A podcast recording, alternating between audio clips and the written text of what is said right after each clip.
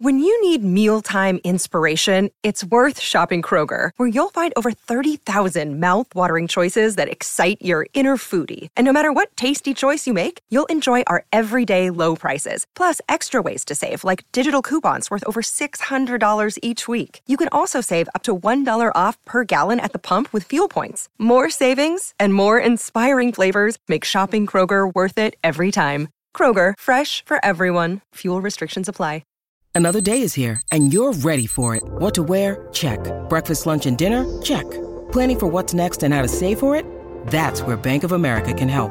For your financial to-dos, Bank of America has experts ready to help get you closer to your goals. Get started at one of our local financial centers or 24-7 in our mobile banking app. Find a location near you at bankofamerica.com slash talk to us. What would you like the power to do?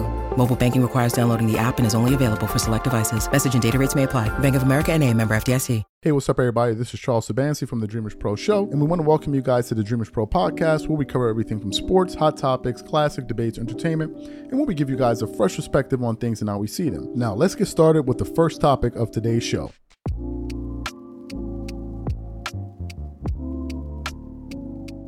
Let me get into this topic here. So, this is a continuation of a topic we produced about, I'm to say, four or five days ago essentially we produced a show that was centered on some comments that Vlad had made about Taraji P. Henson, where she had come out and basically um, expressed uh, her displeasure of the way she had been, the, the, way that she was being treated in Hollywood, given her tenure, given all the movies that she had done, and she found it. She, she made it seem as if she was basically scratching and clawing to still get a, a, a foothold within the industry um, and it was something that really that that actually brought her to tears. So what we want to do is want to quickly play what she had to say here, and then we're going to come back and continue on the show just to give you guys some context. So take a listen to that there.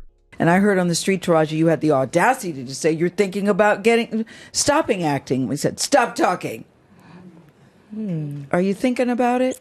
Um, I'm just tired of working so hard being gracious at what I do, getting paid a fraction of the cost. Mm-hmm. I'm tired of hearing my sisters say the same thing over and over. Um, you get tired. Mm-hmm. I hear people go, "You work a lot." Yeah. Well, have to. Mm. The math ain't mathing. Mm. And when you start working a lot, you know you have a team. Mm-hmm. Big bills come with what we do. Yes. We don't do this alone. The fact that we're up here's a whole entire team behind That's us. Right. Yes. They have to get paid. So when you hear someone saying, "Oh, such and such made ten million dollars," no, that's not that. That didn't make it to their account. Mm. Know that off the top, Uncle Sam is getting 50%. That's right. Okay? So do the math. Now we have 5 million. Your team is getting 30% or whatever your team is off of what you grossed, Sometimes not more. after what Uncle Sam took. Now do the math. Mm. So I just I'm I'm a, I'm only human and and mm-hmm. it seems every time I do something and I break another glass ceiling when it's time to renegotiate I'm at the bottom again mm-hmm. like I never mm-hmm. did what I just did and I'm just mm-hmm. tired. tired. I'm tired. So you heard what she had to say. So she put out those comments and Vlad basically took it upon himself to basically try to uh, shut her down and say, "Oh no, no, no, no, no. Uh, there's no need for you to complain about the industry. If it's that hard, go out there. If if, if you if you're if you're unsatisfied uh, with the way things are, go start your own. Go go do your own movies. You know, go go." Uh, come up there with your with your own uh, production lines and all of that stuff. You do it for yourself. I mean, on top of that, you have you're living in a six million dollar house. Nobody feels sorry for you. You should be able to do it for yourself. And some of the people began to push back push back on Vlad. Some of them were some of his guests. Math Hoffa pushed back on him like, Vlad, listen, bro, you don't have the answers, number one. Number two, what you're saying does not discount the fact that what she's talking about, about in terms of a systemic issue, uh, it doesn't mean that it doesn't exist, right? It, do- it doesn't mean that just because you're saying, oh, stop complaining about it, that doesn't mean that what she's saying is not true. he said that T.K. Kirkland was on his show, and he basically explained some of the uh, some of the, the struggles uh, that African American um, um, uh, what is it actors and actresses have to face in Hollywood when trying to you know uh, get get fair compensation. And we even produced the show. We talked we talked about an article featuring that was centered on Hattie Hattie McDaniel's that talked about the challenges that she had to face in the industry. So I got upset with Vlad because he's acting like as if this is something that doesn't exist within the industry. So what happened? This morning, I turn on my computer and I see an interview uh, from one of his guests, Michael Jai White, who's a regular. He comes there at least two or three times a year. Um, and I think his most viewed clip on that channel was the one where Vlad asked him the question of how would you have responded if Will Smith did what he did to Chris Rock if he did it to you on that, that on, on on on the Oscar stage. That video I believe has about 6 million views if I'm not mistaken. So Michael Jai White brings in brings in a lot of eyeballs uh, to Vlad TV. So I tuned into this particular clip here and in this clip uh, was centered on the comments that Taraji P Henson made, the ones that we ju- the one that we just played for you earlier in this show. Um, and Vlad was then interjecting his response to what she had to say, right? And what he was trying to get was the reaction or, or gain an understanding of what Michael Jai White was, uh, you know, was uh, was going to say. And it turns out Michael Jai White 100% agreed with Taraji P Henson. So for those of you who didn't hear what he had to say, I want to play what he had to say for you now. We're going, to, we're going to come back and give you guys our thoughts. Take a listen to that. The thing that's on everyone's mind, and I have a role in all this, as we'll, we'll discuss in a little bit, is the whole Taraji P Henson thing. Okay. Now, did you see the interview that she did? Yes, I did. I- Number one, what'd you think about that interview? Well, I mean, my heart went went out. I mean, I I do recognize as a as an artist like another one that's you know not appreciated, but uh, there's so much, just so many of, of black artists are just not appreciated, and that just goes with the whole. Um, with the whole industry. Um, just recently, I saw an interview with Terrence Howard, her counterpart, who's, who's been a co-star of hers for a long time, is essentially the same story. But I thought I commented at one time on the fact that um, Terrence had gotten such little money for Hustle and Flow. Yeah. Yeah, um, and that just you know that's par for the course. That's what happens. Sometimes you're doing these things to to increase your um, visibility and you know give you more opportunities going forward. Yeah. He got $12,000 for Yeah, starring. twelve thousand dollars for starring in that movie, which is which is egregious, right? Yeah. to some level, but there's um there's things that you weigh out in in, in particular parts of your career that you're going to do that for the sake of the long run, right? Yeah. Um, but I understand someone like T- Taraji, who's been around in a you know for a very long time. Uh, it's like, man, it, it, it it sucks when you have to sing for your supper, right? I, I I know this all too well, and I warn a lot of a lot of women, a lot of uh, you know, act uh, female actors that this comes this this this industry comes um, takes a lot of your blood in a way, and you got to really love it uh, because it's not going to love you in, in a number of ways. Because it's show it's called show business for a reason because it's business when it comes down to it. Yeah. And um, now someone like Taraji, I mean, like she is an amazing performer. Agreed. And one of the, one of the things about her is that she uses herself as a vessel for us all, and that's where her her strength and talent lies. Even though the reality of, of the situation is that, you know, I mean, if that was my sister, my if my you know she's my little sister, I'm like, we're gonna get a team to create avenues for you that that befits you. Of course, I come from that world because who was going to write Black Dynamite but me, right? So, but here's another thing though. But you can't put that on them. Like it's kind of like a thing. Well, I, I go back and I think about like I, I remember back in '97, I had this conversation with Angela Bassett, and the fact that um, she was so exalted and so uh, revered, but yet um, wasn't she wasn't getting the, the roles that that she wanted or the respect that she felt like she deserved, and she was you know she was right. And I was really trying to encourage her to um, you know produce, get these things produced for herself. Okay, cat's out of the bag. Angela Bassett and I used to date. Okay, so um, I remember at the time her response was, Jamie Lee, Jamie Lee Curtis doesn't have to do this. So and so doesn't have to do this. And I said, yeah, well, uh, it's you know this is a different circumstance, and you know how how we're treated, and it's going to take a little bit more. Now, that was a weird thing to say. Like, you know, that's something from a male perspective. Like, we're talking about, okay, you know, having to do these things. I mean, of course, it, it, it feels unfair for for Angela or Taraji or anybody to have to step to links that no one else, no other white counterpart has to step to, right? It's it it's really disconcerting. So, but the, but also we gotta be be careful as like people like you and myself. I mean, we're guys, right? We we forge forward. We kick down the doors. We have to do that, right? Um, that's kind of our work ethic. Can't put that on. Um, you know, I mean, I, I feel like that that's a little little rough on an actress. So you heard what he had to say. This is no surprise. The only person that's surprised by this is Vlad and people that agree with Vlad. Obviously, the people talking about the issue that exper- that are experiencing it, obviously they're going to have a firsthand uh, they, they're going to have firsthand knowledge of it and they're going to know more about it than the person who has never produced a movie, never sourced resources to make a movie, never directed movies, nothing like that. Obviously, they're going to have more of an insight. So for Vlad or anyone holding the position of Vlad to argue against the people that are actually that are actually experiencing it speaks to the level of arrogance that you must have.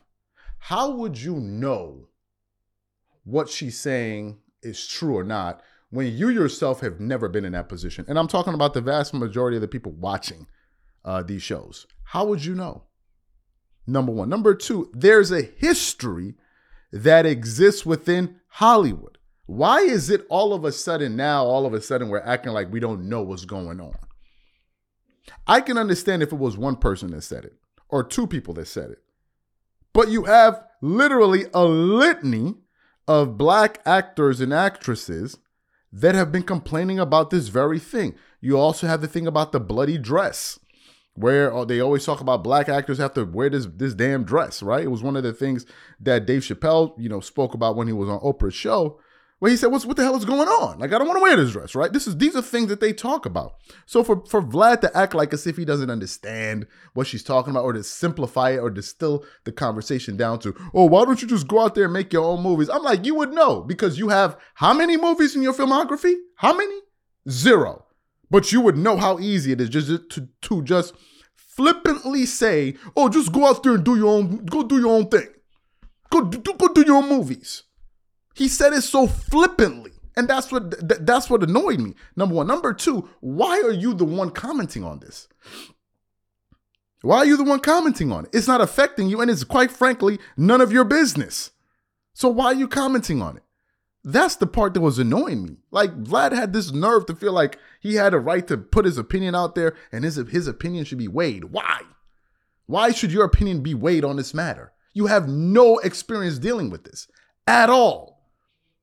At all. So why were you why were you so keen on going? And then he he made the dumbest point of them all. And I'm glad that Michael Jai White, uh, Michael Jai White addressed it in that soundbite at the very end where he said, it doesn't matter if the person has money. That doesn't mean that their feelings and the and and and, and the emotions that they're going through are not real. I'm lost. So if you have ten million dollars walking out in your pocket, and you're walking down the street, and somebody calls you a, a, some type of racial slur, you're gonna tell me you ain't gonna feel it just because you have money. Let's cut the BS. There are a lot of people who have money who are sensitive to insults, quite literally. There are a lot of rich people with money that have that that are that are that that, that, that, that their skin is as thin as paper, as thin as paper. So for you to say, "Oh, nobody wants to hear about it," you're you're telling her to do something that other people don't do. Vlad himself, who's a millionaire, I've seen him whine and moan and bitch about things that people have said about him, and responded to, "Well, you have money, so why are you responding?" I mean, why are you responding? But he's telling, oh, no, no, you don't need to respond. Nobody feels sorry. Like, man, cut it out. She wasn't asking anybody to feel sorry for her. She was talking about something that she didn't like that was taking place. That doesn't that that that uh, that that not only affects her, but affects other people like her. So for you to come out here And for you to start commenting on it, somebody got to ask a question like, oh, time out. What qualifies you to even speak and why should we even be taking you seriously? Why? So these are my thoughts, man. That's why I was annoyed with him. And if you notice, every guest of color that he's brought on his show has agreed with her. He's the only one that holds that position. The reason is because he cannot understand it because he himself has not gone through it. So of course he can't understand it. So for him to just say, "Oh, get over it," is really, really offensive. Now, if you're enjoying this show, be sure to follow us on Facebook at Dreamers Pro Official, Instagram at Dreamers Pro, and leave a review to let us know what you think about today's show. Now, let's continue to the next segment. Let me get into the story. So, yesterday we got a bombshell story that dropped, right? Came out of nowhere. I was actually just going through my phone, and all of a sudden I got the news that uh, uh, Milwaukee Bucks head coach Adrian Griffin uh, got fired. And I was like, wait, wait, wait, what? Then I quickly ran over to look at the NBA standings, and I saw that they had the number two record in the Eastern Conference with a 30 and uh, what is it, a 30 and 13 record. And I believe that they are tied for the second best record in the NBA. And I'm like, you fire a head coach with that type of record? Am I am I missing something here? And then some people started saying, no, you have to delve deeper into the numbers. You know, there were certain signs, things that were trending in the direction that um, wasn't positive, the defensive numbers and things like that. So there was there was some there, there was cause for concern, and the record uh, wasn't really reflecting it. I'm like, man, if David Griffin's job, uh, if um, Adrian Griffin's job is not is not guaranteed, then whose job is in the NBA? My God.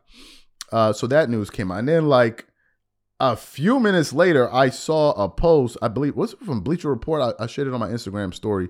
If you're not following me on Instagram, my handle is ctabanz, and they said Doc Rivers uh, was uh, was uh, is being highly considered for the coaching job, and I just burst out laughing. I'm like, you got to be kidding! Doc Rivers must have the best agent in all of sport. It's unreal how fast I've seen Doc Rivers get fired and hired within a span of a week.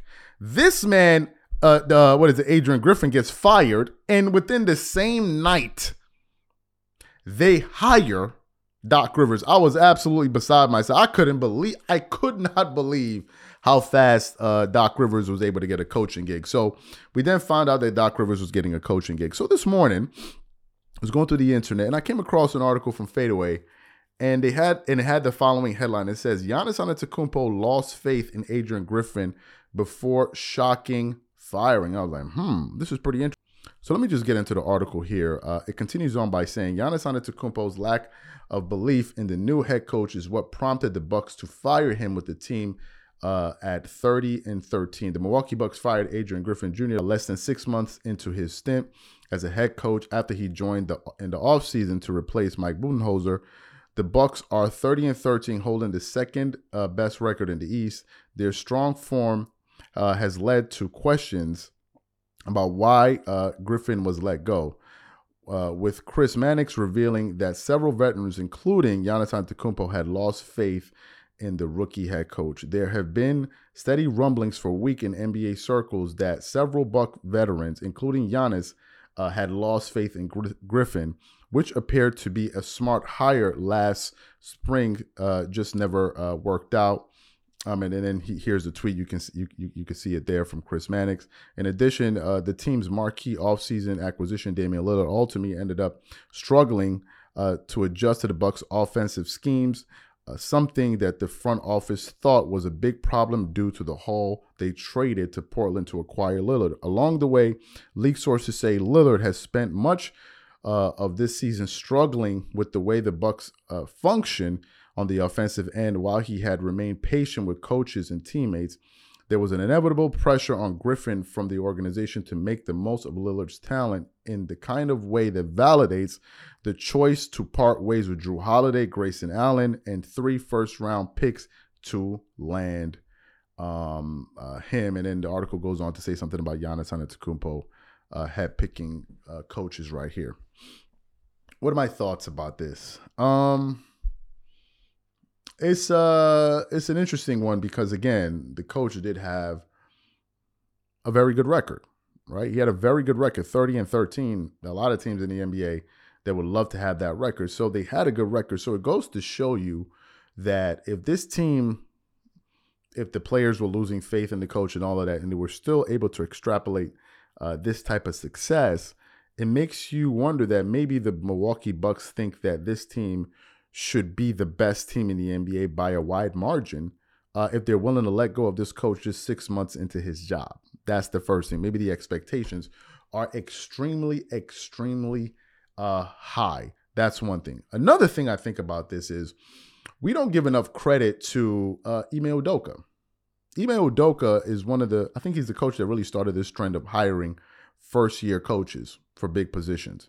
It was Ime Udoka um, after Brad Stevens stepped down at the ball with the Boston Celtics. Uh, and then from there, we saw Darvin Ham uh, get the job with the Los Angeles Lakers. And then now we saw uh, Adrian Griffin get this job as well. Ime Udoka has been has proven, uh, as a matter of fact, that uh, he is a very good basketball coach. If you look at the Houston Rockets this year, they're much more competitive um, under his leadership. They play with grit. They're going to defend. Uh, and they play harder, right? Last year, you could not say that about this this basketball team. So I think that in all of this, we don't give Ime Udoka enough credit for being a fantastic um, uh, what is it, head coach. Now, some people may be saying, well, Giannis Antetokounmpo is a coach killer, is a coach killer. I don't know that because I remember Giannis being loyal to Michael Mike Mike Budenholzer to a fault. I mean, he he. I mean, you think this guy was bad? That guy was horrendous. Even though they won a championship, he was Mister Anti Adjustments. It was. I mean, it was terrible. He was terrible. And Giannis still followed his coach and followed and marched uh, to the beat of his drum, and he supported his coach. So um, it's an unfortunate situation, and now they replace him with Doc Rivers, who I have absolutely zero confidence in, especially after the debacle that took place with the Los Angeles Clippers. But uh, I guess we have to wait and see. But it was definitely a shock to the system to hear this news come out. Now, if you're enjoying this show, be sure to follow us on Facebook at Dreamers Pro Official, Instagram at Dreamers Pro, and leave a review to let us know what you think about today's show. Now, let's continue to the next segment. So yesterday we produced some shows, about two shows around some of the comments that Gilbert Arenas made. One of them that he made about Michael Jordan, suggesting that because they were arguing about skill, and he said Jordan Poole has more of skill set, more of a skill set than Michael Jordan. He totally lost me. And we discussed it off the air, and he was like, "You're misinterpreting my point." I'm like, "I don't know why you would say that." Then I even asked him about um, hit to rank his top three players or top five. I believe he said Jordan, LeBron, Kobe. I think he said Shaq and Mike and Magic Johnson. And I told him I got Jordan. Um, what did I say? Jordan, Kareem, Kobe, uh, and and LeBron, and we kind of had that back and forth. But I asked him why he said that. So a lot of this is just all basketball related, nothing nothing personal. But uh, I like to sometimes, you know, I shot him a message because I, I think he maybe didn't see where that video came from. But anyway, I disagree with that point. So anyway, what happened yesterday? An interview was dropped um, from Paul George's podcast, right? Um, Paul George uh, podcast, um, and it was featuring Gilbert Arenas. And in this podcast, it was about it was over an hour. Uh, if I, my memory serves me right. And they were talking about a lot of things. They spoke about Kobe Bryant. They spoke about Gilbert Arenas' relationship with LeBron. They spoke about Michael Jordan. And when they got to the point of when they were discussing Michael Jordan, they Gilbert Arenas started to explain why a lot of people consider Michael Jordan to be the greatest player of all time. And as he was explaining it, he said something that was very shocking to me because Gilbert Arenas admitted that Michael Jordan became the greatest player of all time in 1988. 1988. That's what he said on the Paul George podcast. So you heard what you, uh, so, uh, so, so, what we want to do is want to quickly play what uh, Gilbert Arenas had to say here about Michael Jordan when he became the GOAT, and then we're going to come back and continue on the show. Take a listen to what he had to say here. When Bird and Magic was, you know, battling, and when Jordan came in, what they seen was a whole different animal, mm-hmm. right? You see, you're seeing something that is different, moves different, talks different, mm-hmm. approaches the game different, swag phenomenal, mm-hmm. right? This is the best thing we've seen. Mm-hmm. Right? I don't give what he does. This is the best player we've ever seen. Right? That it was the eye test. Right? 88, 87, 88, like he literally went from the wings, they took the wings off. He got the logo. Yeah. They gave him a logo in 88. People don't people don't realize that he got the logo in 88. Right? They took the wings off and say, You got Jordan. Right? so that whole campaign, and that is considered the greatest individual year anybody could have had. That's when he became the best player ever. hmm There was no ring. There was no the That's- rings is just what they they get to use now. Six. It was just the way he did it. He carried what we have now. Solo mission. hmm It's hard to beat solo mission with stats. LeBron, LeBron can win six rings right now. But he went solo. They're not giving it to him. Yeah. Right? You're not giving a dude who started this joint. Yeah. Right? It's just That's tough to do. it's tough. Yeah. Right? You know, so basically everybody just fighting for second. Yeah. That's an interesting take That- right but that, that comes up. You, you're talking about 88, 89, right? They're saying he's the best player in the world who's ever played this game. You got somebody with 11 rings. They're like, oh, I did against white folks, Mhm. right? then you have, you know, same thing with Wilt. No matter what it is, it wasn't against like 78 when it merged and you had all, you had the best in the world all in one building. Mhm. That's when stats really mattered. Yeah. When everybody in the world is all together Yeah. right? Julius Erving, all of them, George Gervin. Yeah, now we're gonna see. So when he came and like, oh, what's this? This, this is this is God right here. This him, Yeah. right? And everybody defends him too. Like he was doing that while being hand checked. He was doing that Wow, uh no D no D three. Like he was doing that Wow, like everybody has the the defense for why he is the greatest of all time. And that and that's that's that's the frustrating part because I'm a Jordan fan, so I fight for all of them, right? Um, the problem ain't that you're fighting for you know his greatness. You're you're saying all his positives on why he is, but everybody's negative on why they shouldn't be. mm-hmm. right? That's the problem. Why you got to use all the negatives on why this person can't be Jordan, Mm-hmm. and that's that's what I'm like. Well, like we like, have you. What was the what negatives do you hear about Magic game, Jordan game? Will you don't hear nothing negative about their game, but you can they can tell you all ours. Mm-hmm. So you heard what Gilbert Arenas had to say. Here's what's interesting. 1988, Michael Jordan had only been in the league four years. Four years. I I would assume MJ had probably less than 10,000 points at that point, or maybe around 10. I don't know how many points he would have had in those four years.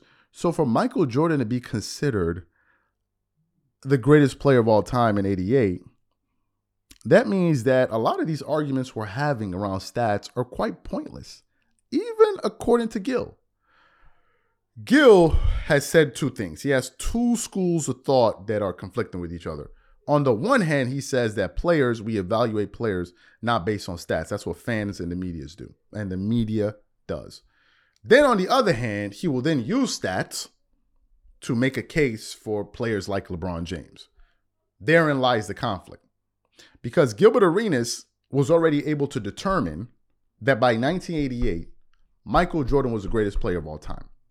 As we sit here, as we currently sit here and speak, he also agrees that Michael Jordan is the greatest player of all time, which means that any argument he's making about LeBron is still compiling stats and still compiling numbers and all of that stuff, it means that Gilbert Arenas came to a conclusion a long, long, long, long, long time ago that MJ was the greatest player ever after having a decent enough sample size of seeing LeBron, Kobe, and all of these guys play to say that this guy is the GOAT.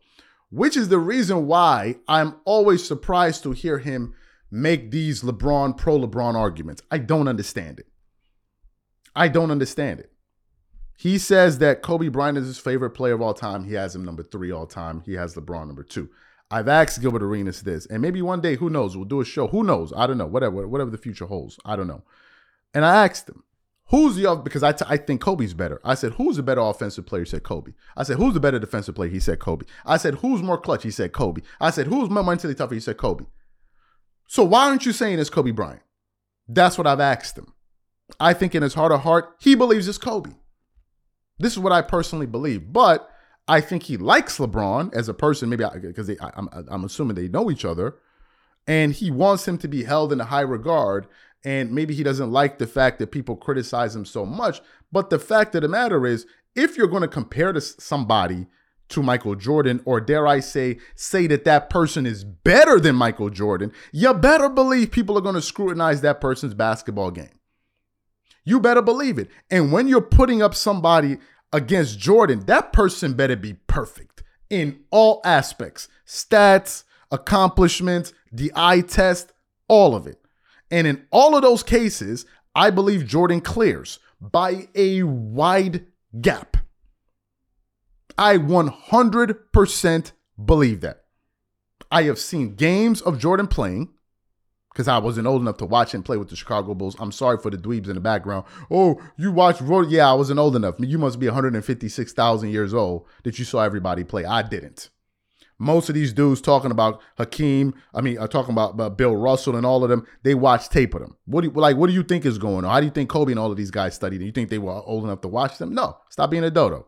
So, I've watched videos of Jordan play. I've seen games of him.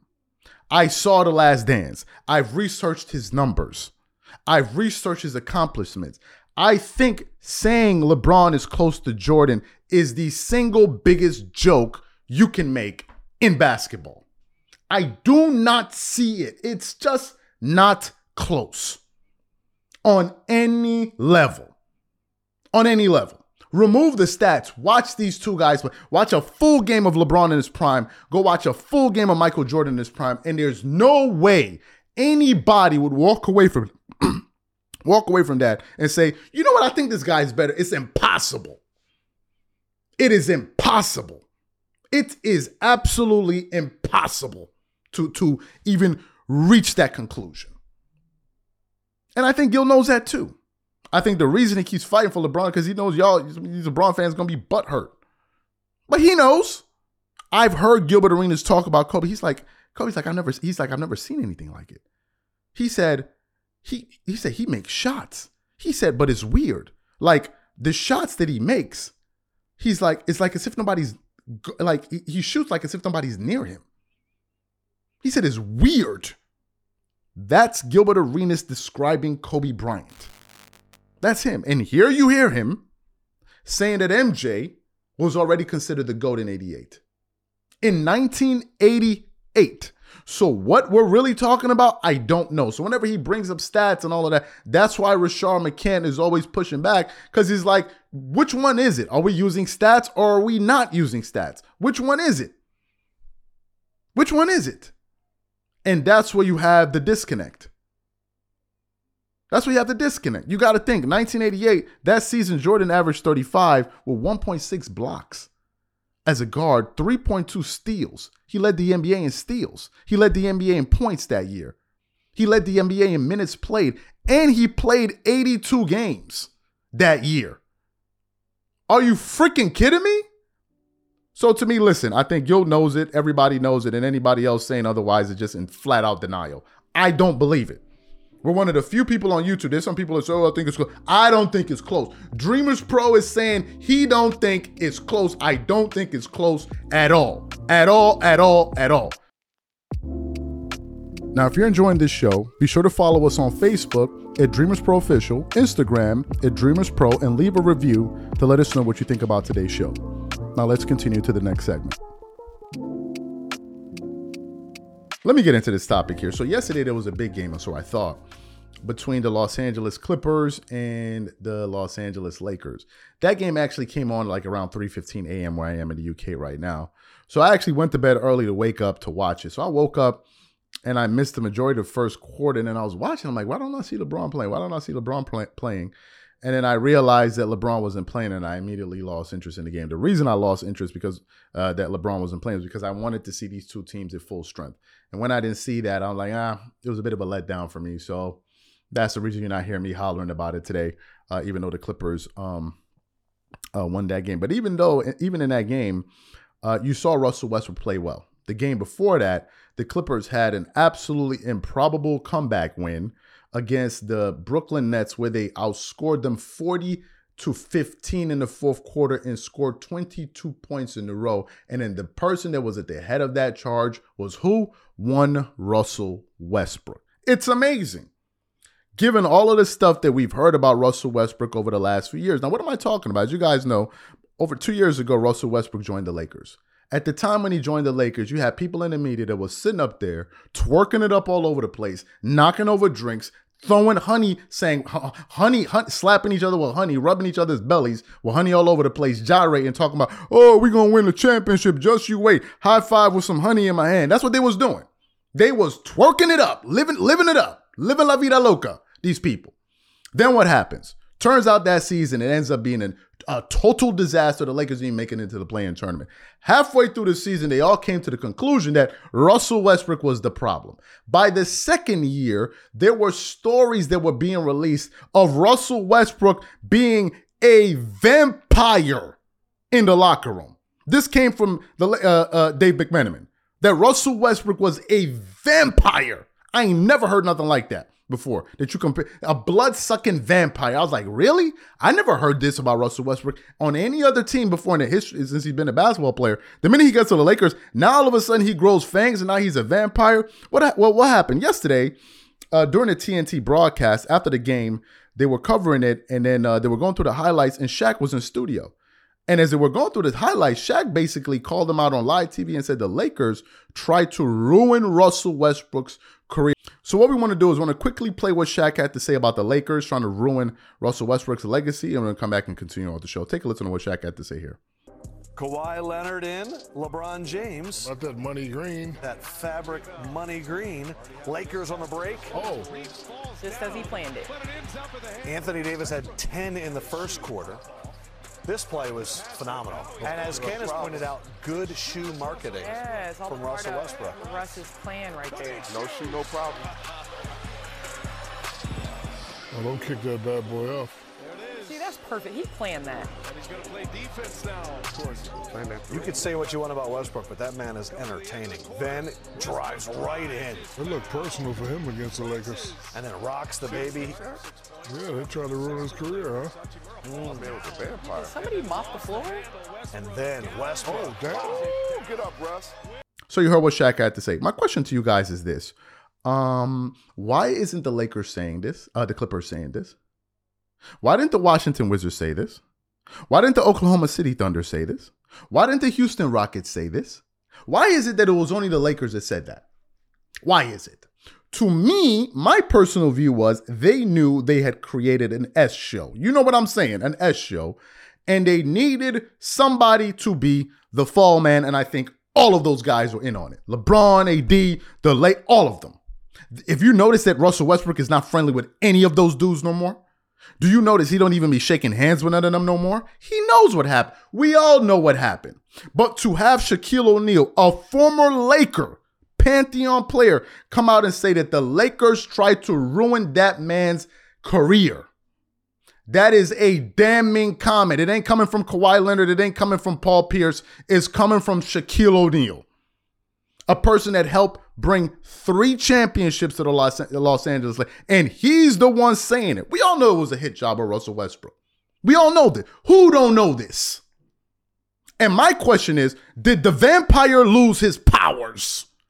Because why he ain't sucking nobody blood over there in the Clippers locker room? Why is everybody ecstatic about him? Why is Ty Lue always raving about him? Why is everybody always praising him? He's, he's, he's such an unselfish player. When they brought in James Harden, somebody needed to make the sacrifice. It was Russell Westbrook, but he was this vampire? Everywhere you go, you're hearing positive stories. This he's a great teammate. He always looks out for people. He always that. but when he was at the Lakers, he was horrible.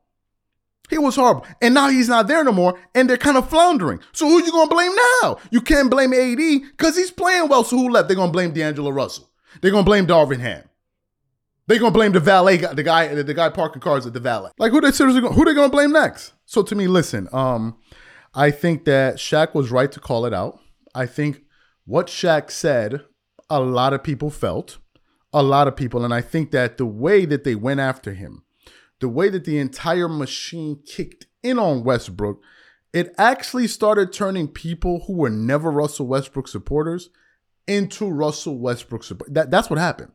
because it got to the point where because it was happening on TV with Skip Bayless, with Shannon Sharpe, everywhere you turned, everywhere you turned, they were crucifying Westbrook, and it got to the point where we're like, you know what? We want to see this guy win. We want to see this guy win because I mean the, the amount of slander that he got over those two years was unlike anything that I've seen. And not only did they affect his legacy, they also affected his money. They also affected his money. Russell Westbrook was a $30 million a year guy. By the time he was done with the Lakers, now I think they're paying him, is it what? Three million or something like that? Three million. He went from earning above 30 million to three million.